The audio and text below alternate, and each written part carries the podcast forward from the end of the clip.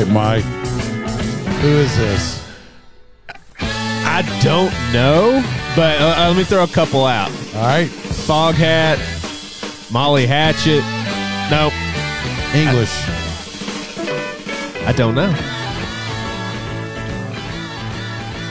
Wishbone Ash. Ah, yeah. I, I I have a couple of their albums.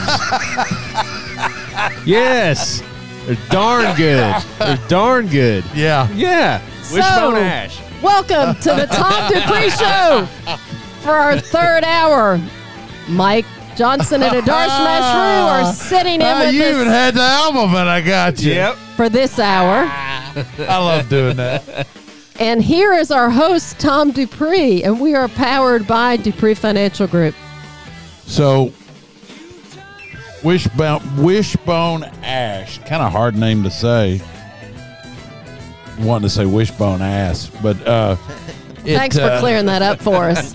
It is. Uh, it's a group that uh, actually uh, they uh, kind of had a lot of influence on uh, on other groups like Iron Maiden, Van Halen, Lynyrd Skynyrd, Metallica, uh, and Opeth. One of my favorites. What was that? Is that like a I don't know. O P E T H. I mean, are they like, like, death metal or yeah, something? kind of death metal? um, and then uh, they just, I've never heard of the guys in there. There's a guy named Ted Turner, and uh, they were somehow involved with a group called King Crimson, which I remember them. Uriah Heep. You ever heard of Oh, Uriah yeah. Heep? yeah. uh, and a group called Trapeze. I don't know anything about Trapeze, but They're, they're a good band. are they? Yeah, yeah. Trap. It's an old, it's old, old band. Yeah. Well, this is all old. Well, yeah.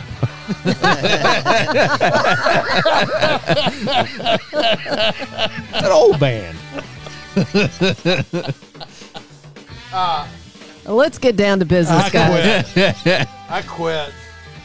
You guys got some uh, stuff you want to talk about?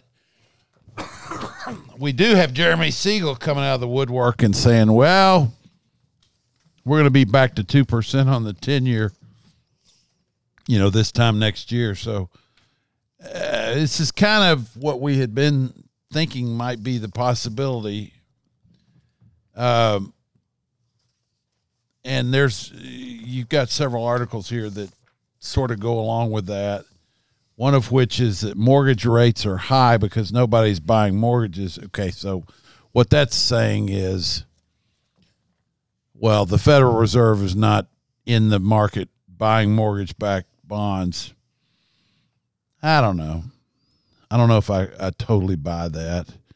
Um, you know, I, I think that uh, the Fed getting out of the business of of buying mortgage backs is actually kind of allowing the market to reset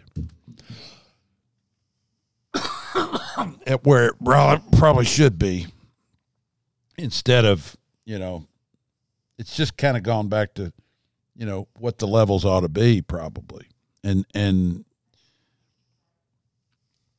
if you got a three and a half percent mortgage in the last few years, hang on to that sucker because they ain't coming back. Yeah. Yeah, it, it's if you look at the you know obviously the the Fed, but on the bank side, um, there's an interesting uh, just tidbit from uh, Bank of America. This was uh, in the July 2021 uh, analyst call. Uh, the deposits exceeded 1.9 trillion, and the loans were only uh, 900 billion. Um, so what you had, you had the banks. They had to put that extra to work, earning something. And now at the time, mortgages weren't paying much. I mean, they weren't earning much on the mortgage bonds, but they they weren't buying them to trade. They're holding most the majority of them. They're holding to maturity. Um, but you had the banks were huge buyers because you had of mortgage backed bonds. of mortgage backed bonds. Now you're having the banks are stepping away, Fed stepping away, and so that's why you had that that widening out on the spreads on mortgage bonds versus treasuries to the widest uh, spread, you know, back to the financial crisis period. Um, and we we talked about well, it. and the other the other thing you said was that when people had to get out of stuff, they get out of the most liquid stuff, right. which put selling pressure on mortgage backed bonds because they were easier to get out of. Yeah. So you had a lot of selling pressure, no buyers coming in, and so that's when you get those major dislocations in pricing, um, supply and demand, just I mean, in its purest form, really. Still works. So that, that's it's it's created uh, opportunities um, in various sectors of the market. And we talked about a couple of those mortgage REITs. I guess it was last week we talked about them, um, and you you started to see those uh, spreads. Yeah, those things have moved up significantly. Yeah.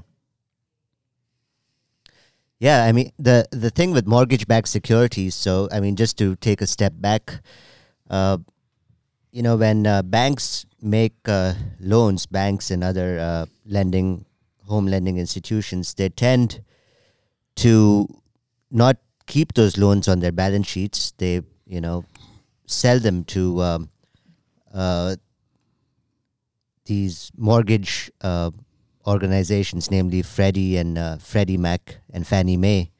And Freddie Mac and Fannie Mae package these uh, mortgages, create uh, securities out of them, and sell them to investors. Uh, but these mortgage-backed securities have no credit risk. Uh, the only risk that they have is interest rate risk. So when we see you know something without credit risk uh, move the way uh, these securities have, and the spreads between treasuries and uh, mortgage-backed securities widening as much as it did in the last few months, uh, you know that's that's unusual, and that's when you know we felt that there were some opportunities there. And sure enough, here in the last month and a half, uh, the spreads have contracted, uh, and mortgage-backed securities have moved up in price. Right. Okay.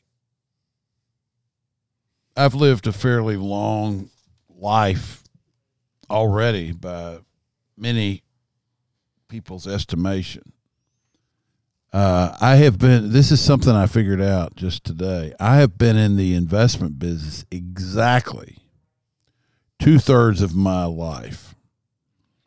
So uh, I am uh, uh, 66.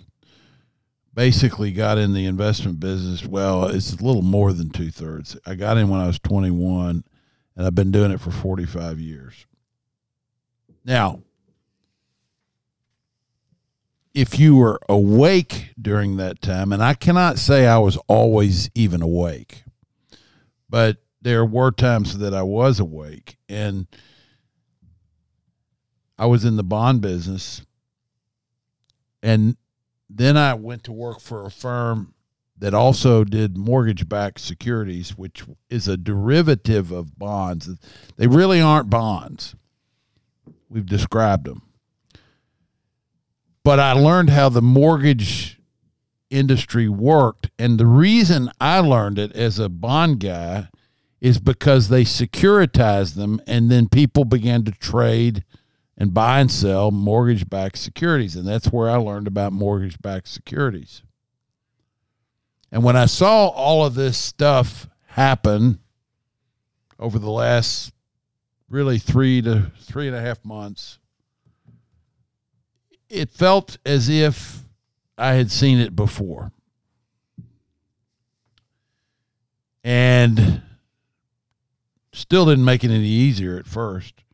But when I finally sifted through uh, what I saw to be, I felt to be the case, I realized that it was a buy signal for uh, mortgage backed bonds. And why mortgage backs over the 10 year treasury? Well, number one, the yield and specifically uh, the yield on some of these uh, mortgage REITs was going to be significantly higher than the yield on uh, treasury bonds, just pure straight treasuries. So that's one reason. And we are in we if we pretend like we're not in the yield business, we're kidding ourselves because our clients need yield. Anybody who is an, an a retirement investor needs income. You've got to have income. So that's one reason. The other another reason if we can obtain yield without taking credit risk, then that means that the the yield is more likely to happen for a longer period of time because the thing that you're getting the yield from isn't likely to default. So that's a big deal. Yield and low likelihood of default. So we we're we're two for two here, you know. That's where I began to get excited about what I saw, I believe, happening in front of my eyes. With these things had gotten so un- incredibly inexpensive. Now, you know, a lot of people they talk about asset allocation, all those kinds of things are good, but I believe at the root, you have to be uh, wise and right if you can about your investment selections. If you can do a good job on your investment selections, it floats a lot of boats. Right. And like you said, um, you know, you've got to be awake and paying attention first off. Um, learn from what's happened in the past um, and just look for opportunities out there. Yeah. Um, so every market, good and bad, uh, there are areas to avoid, areas of opportunity, um, and you just have to pay attention um, and know what you own, why you own it, um, and make sure you're invested in a way that fits where you are at your point in life. Yeah.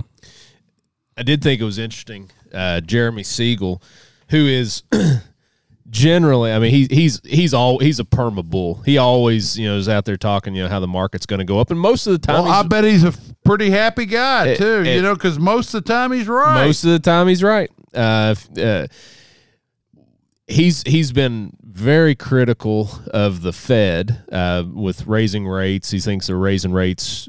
They, they were behind the curve. First off, they raised rates too slow starting out of the gate. Now they're playing catch up, and he thinks they should and that they will reduce the speed that they're raising rates. Um, in this article that came out, um, Jeremy Siegel says the U.S. economy is faltering. The Fed may cut interest rates to 2% next year. Um, he also thinks that you're going to see stocks rally 20 to 30% over the next two years. Um, so, you know, again, he's a perma bull. Um, don't know. Uh, and quite honestly, uh, he, he could be right, but of everybody you listen to, who do you enjoy reading the most? Siegel. Siegel. I mean, do you enjoy reading Jeremy Grantham? no. I mean, the guy, he- and he, he's just totally into being negative. Um, Yeah. Siegel's a positive dude. He is. And, and you know, just to put it in context, even if uh, the stock market goes up 20%, it's only going to go back to where it was a year ago. That's right. It's not going to make new highs. That's right. Yeah. It could, It, it could, yes. but there that's the projection is not as overwhelming as it sounds. is right that, that that was my point yes that you know uh, so and that's you know that's how um, interest rates work you know if a stock drops 50% or an index drops 50% it takes hundred percent to you know recover. right right but for for people who are still working still contributing don't stop um, I mean, it, it, dollar cost averaging. You know, you're you're putting more in at the lower prices. I mean, it's it's for a younger person. What's going on right now in the market's one of the best things that can happen to you because Right. you have less that has gone down, and you're still making contributions. Uh, now, for those that are in retirement or nearing retirement, it's a different game because now you're getting ready to start taking possibly distributions to live on. Um, now you're you're in a different phase, and you have to be very careful on everything from the withdrawal rate, how much you're taking out, um, the the level and the frequency uh, that you're taking that out. You know, if you're taking a four percent withdrawal rate the first five years versus a five percent withdrawal rate the first five years of retirement, makes a huge impact over your lifetime in terms of the the likelihood of success, not outliving your money. All those things are crucially important and you have to be invested in a way that fits with that new new phase of life. I mean, 401ks, 403bs, they're great accumulation vehicles. They're designed for dollar cost averaging and they they work pretty well. Um, but they are not designed for when you start the distribution No, phase. no, they aren't. They really aren't, and that's a big deal. And I think people should be very aware of the fact that the way your retirement plan is set up is set up for accumulation. Once you enter distribution, if you rely on that same uh, asset mix to do your distribution from, you are flirting with disaster Yeah. potentially flirting with potential disaster. When you said that it, the market had to go back up uh, another 20% to get to its former high, you were not talking about the Dow, which is No, the S and P five yeah, near its highs. The the S&P 500 is at 4,000 and change and it needs to get back to about 4766 somewhere in there to It, it went. It crossed forty eight hundred briefly. yeah. Uh, I think it closed December 31 of last year at, at 4760. right. So it's got to go back. So the S and P is much more tech heavy, Right. which has collapsed a lot more than has. I mean, you look at what the damage that uh, uh, just uh, uh, uh, uh, just a Meta has done to the S and P. Um, you know that that was a huge piece of it. Amazon was down over fifty percent. Yeah. twenty five percent. A huge drop. Your Um, Dow stocks didn't tend to go down as much. No, and uh, you know, for the last few years, the Dow was the boring index, and now uh, we are seeing something similar to what we saw after the dot com bubble burst in the year 2000, where a lot of money went into the Dow at that point and uh, came out of tech and went into the old economy, boring stocks that had earnings. Uh, so we are seeing something similar, and you know the Dow has lagged uh, the S and P and the Nasdaq for a while, and now we are seeing rotation going back into the Dow. So th- this concept of mean reversion is still alive. Right.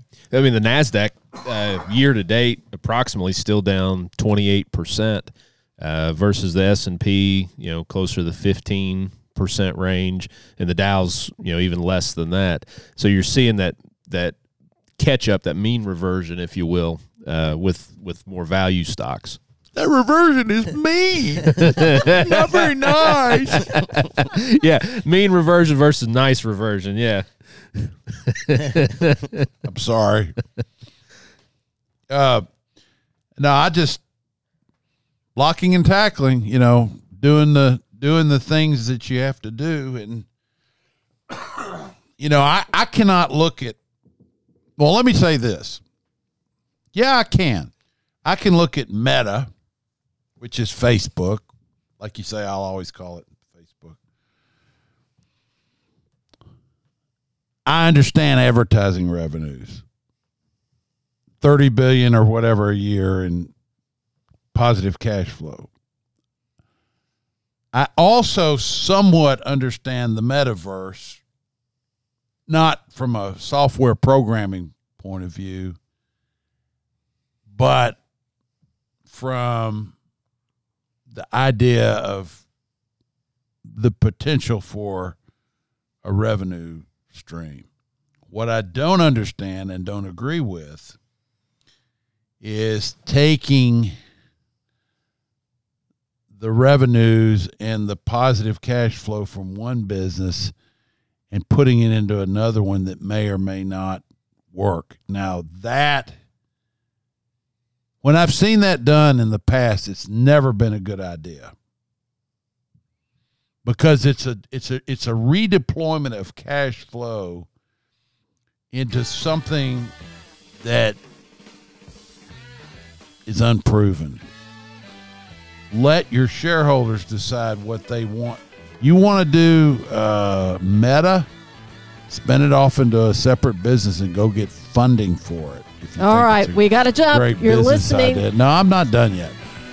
And Okay. then let the other one pay a dividend and let them enjoy what they've invested in. You're listening to the Tom Dupree Show with Adarsh Mashru and Mike Johnson. He ran me up to the end. We'll be back in just a few minutes.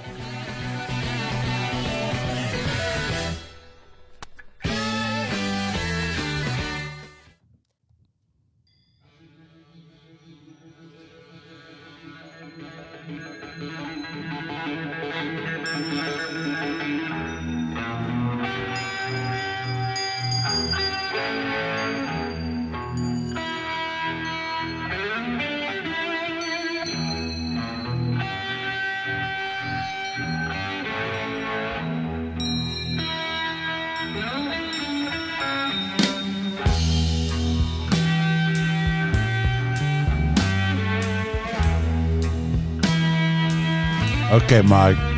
Robin Trower. Yeah, baby. You looked over on my phone, didn't you? No, no, I did. Just Bridge of Sighs. Yeah. Yeah. He was on that one. The sun don't shine. The moon So this is Robin Trower. I don't know that much about him. I mean, I've, he's been around forever. Yeah. What He's- do you know about him? I mean, he he never really made it big time. Um, he's kind of a Jimi Hendrix, sort of Jimi Hendrix knockoff. Um, and I don't mean that disrespectfully. He's really good. Um, Bridge of Sighs, I think, was his big hit album, um, but he, he just never could never could quite break through. It's just giving her the uh, the permission to just turn him down. Oh my God! He is English, by the way. I want people to be able to hear the No, I think he's pretty good. Too. I think he's a pretty good. Uh, he was with Procol Harum. That's who he was with. Was he really? Yeah, yeah. I think he's okay. No, I, I think he's he's I mean, he's a great guitar player. He just uh, he, he never could make it mainstream. I mean, Jeff Beck kind of made it mainstream. He was always on the fringe, but everybody knows who he is. Robin Trower never quite got there. Yeah. All right, so you're listening to the Tom Dupree Show with Adarsh Mashru and Mike Johnson, our host Tom Dupree. Tom was a little verbose going out of the last segment, and since it is his show, he is certainly entitled to do that. However, we want to help you make sure that you are in the right phase of your retirement income and investment planning. So, give us a call at 859 233 0400. We would be happy to take a look at your portfolio and make sure that it is designed for where you are in life. That's a very important thing to know what you own, why you own it, and what it's going to produce for you. So, 859 233 0400. Over to our host, Tom Dupree. All right. I want to talk about a article that you guys set in front of me. It's from Wall Street Journal. Tentative inflation break. And this just drives me nuts. The Federal Reserve still has a lot of work to do to control rising prices. So I'm not even going to get into this article other than to comment on the assumption embedded in the title line that somehow the Federal Reserve has the power to control rising prices. Uh, it's like saying, you know, the, the audacity of saying we can control the weather. Um, now, there are things that maybe can be done by the Federal Reserve to uh, certainly control the price of money. But I, I believe that uh, inflation and the kind that we have been dealing with was probably going to deal with itself anyway. Um, you know, you cannot make prices go higher and stick because that assumes that you're now consuming controlling consumer behavior and that people are doing exactly what you're telling them to do and they're buying things for higher prices because they've somehow been told to by the Federal Reserve, and consequently, they will not buy things for higher prices because also the Federal Reserve tells them to. This is how, in some ways, brain dead the uh, financial pre- press is when nobody that's working for the Wall Street Journal digs deep enough to look at how patently absurd that statement is. It's just the way I look at it. So I mean, th- there are two, uh, I guess, ways of, um, you know, viewing inflation um, and the causes of inflation. You know, one is um, what you would call uh, supply-driven inflation, which means that there's an actual shortage of goods and services and there are also supply bottlenecks which is preventing goods and services from you know getting to where they need to be. That sort of inflation is completely out of the control of the federal reserve uh, because the federal reserve really does not add to goods or services. Uh, Right. it, it cannot produce anything um, now the other uh, i guess view of what causes inflation is what's known as demand driven inflation where if the Federal Reserve were to pump in a lot of money and make sure that that money goes directly into the hands of consumers, then consumers will buy things and bid up the prices of goods and services. Uh, if that sort of inflation, if that is the cause of the inflation then that we are seeing, then in theory the Fed can also, you know, remove money from uh, the system and try to tamp, uh, uh, damp uh, demand. Um, it's it's really not clear. Uh, there are two uh, viewpoints on this as to what has caused this inflation that we've seen. One argument is that the government and the Federal Reserve went overboard during COVID and just pumped in a lot of money, and people had since they were not going out and you know purchasing services that they normally would, whether it be restaurants, travel, you know, um, going to a hairdresser. Uh, all that money went into goods, and uh, there was a shortage of goods. Um, and uh, the other view is that these shortages in supply, whether it be commodities, uh, goods, labor, uh, people, you know, uh, who will work or who will join the labor force, are structural in nature and they are here to stay for some time. And if that's the case, then inflation could become a recurring problem like it was, you know, in the 70s. So again, it's not clear if it's purely demand driven. Then yes, the Fed sucks out liquidity. You know, people go back to normal spending habits, and inflation comes down. But if it's supply driven, then a lot of new supply has to come before you know inflation comes under control. Right. there are a couple. I, I want to throw this in just real quick as a side note. Um, you know, inflation obviously, you know, your your dollars don't go as far, um, but there are some effects from that that are actually positive uh, in terms of um, contribution limits, things like that. I just want to throw these numbers out there. We're getting close to year end and looking, you know, into 2023. They've posted now uh, what the 401k contribution limits, IRA contribution limits, and I think that is something that's important to look at. So just real quick, let me just throw the numbers out. So in 2023 um, for 401k, 403b uh, contribution limits. With the catch up, if you're over 50, you can actually put up to $30,000 a year into a 401k, which they increased. Um, you know, Social Security, there's the inflation adjustment on Social Security. Uh, for IRAs, uh, they increase that um, to 6500 and then there's a catch-up contribution on that as well um, the annual gift exclusion uh, they increased that to 17000 a year uh, 27.7 for married couples filing jointly uh, that's a standard deduction so there are things and you think about it inflation the numbers we're seeing right now are likely transitory. I mean, we're starting to see inflation numbers come down. These things are static. I mean, they're not going to Yeah. reduce the contribution limits the next year. So there there are some positive things. This comes into the the the planning part, you know, looking at what your contributions could be, how much you're putting back. This is where the long-term plan uh, financial plan comes into play. And so it's using these things uh, to your advantage. So you can put more in on a pre-tax basis or after tax, depending on your situation. So always look at, you know, the give and take. You get your dollar's not going as much, but you can put back more. So why do we talk about inflation like we do?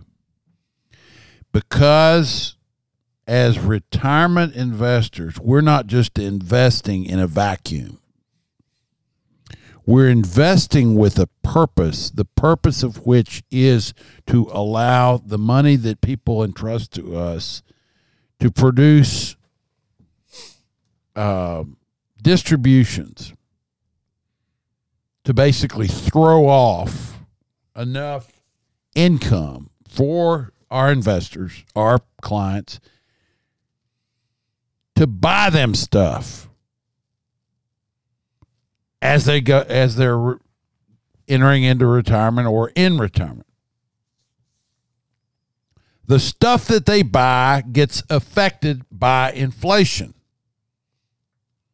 meaning it costs more. It costs a lot more this year than it did a year ago. Where's that difference going to be made up from? If we're able, you know, to invest in such a way that can begin to outpace inflation and taxes,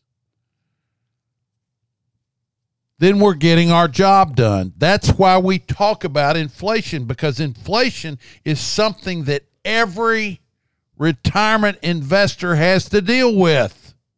We're not just talking about it because we're interested in economic stuff. Like we're economics geeks.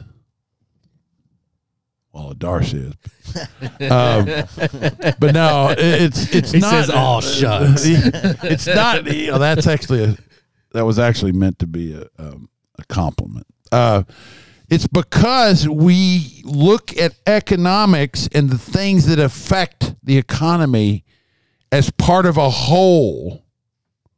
We're not in a vacuum here. We're exposed to the elements, if you will. And therefore, when we're talking about um, companies and and uh, things that we invest in, it's with the goal of trying to beat inflation to sort of invest in something that actually outpaces inflation on your behalf. You know, for you to make enough money over and above inflation that you're actually increasing going forward. Now, is that possible? Sometimes it is. With some things, yes. That's why we keep working on it. That's why we don't give up and quit. That's why we do research. And uh, That's why there's no set it and forget it, also. that's right. It's constant supervision. Yeah. So, you know, and uh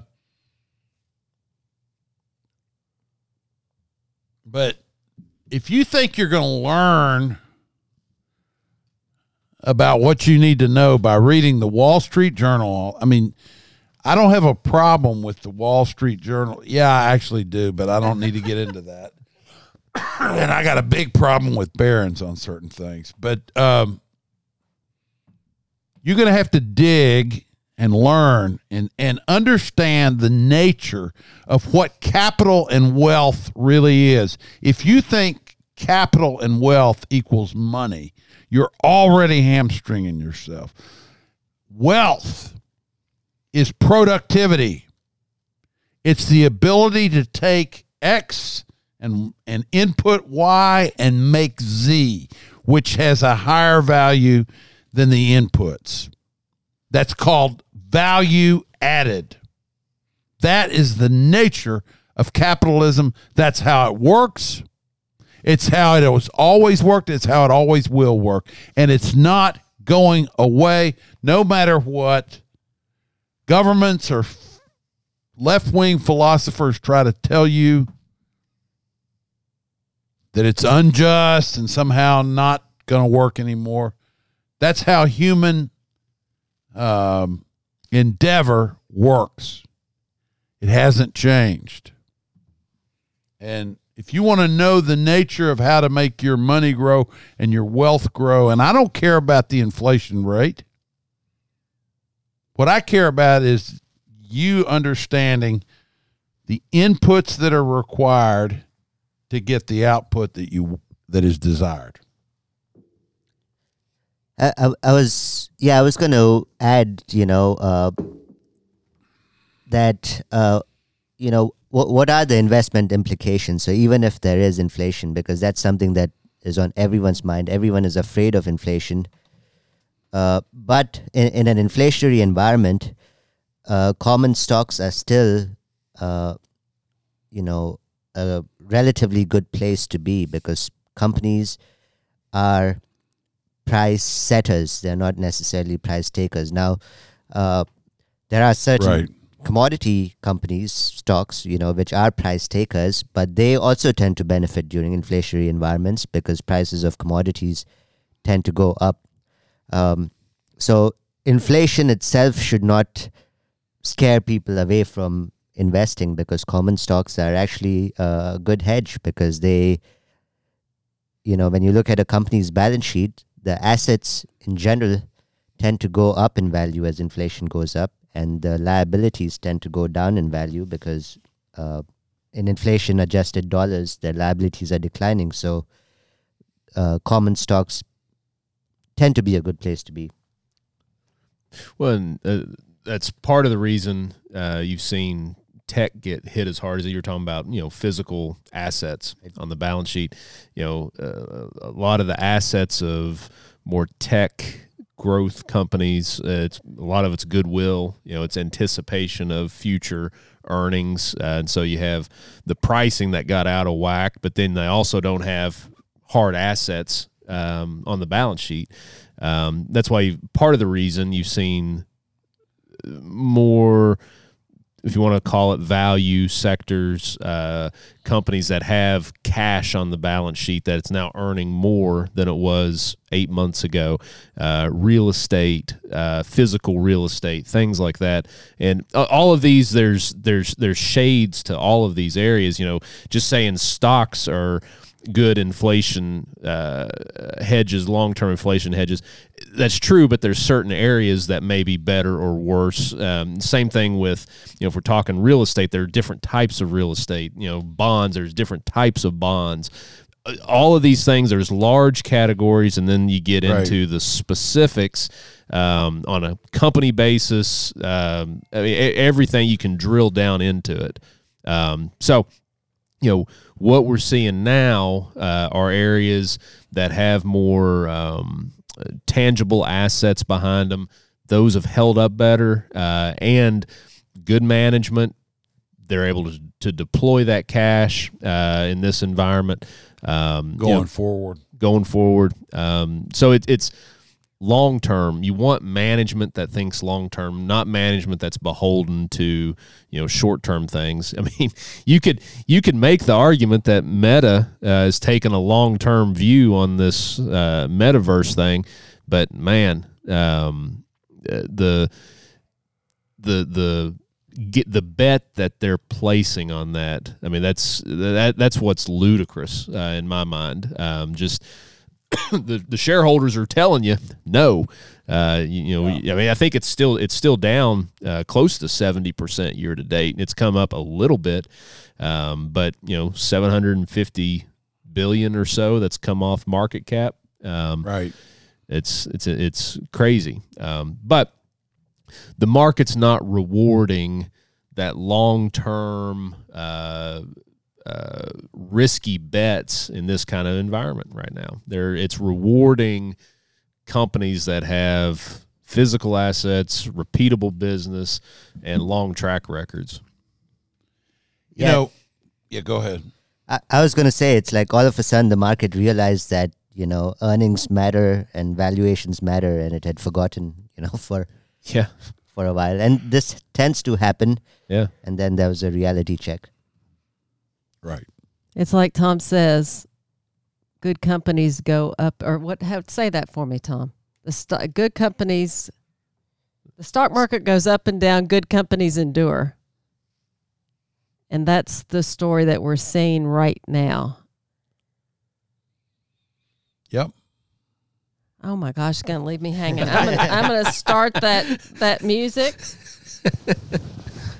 If it'll if it'll go. Oh my gosh, there we are. Lord, bail me out. You know he he was verbose the last segment, and now he's leaving me with an extra minute and a half to fill. Be careful what you wish for. We want to make sure that you are positioned correctly for the stage of life that you're in. Markets like this are the reason we are in business and do what we do because we actively manage. We don't set and forget.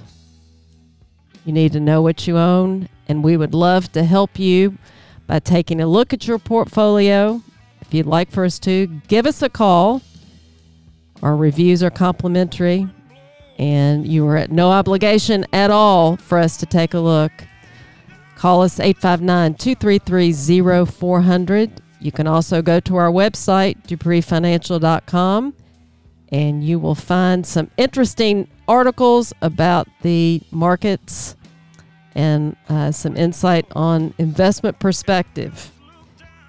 We appreciate you listening, and we will talk to you next week. Happy Thanksgiving weekend.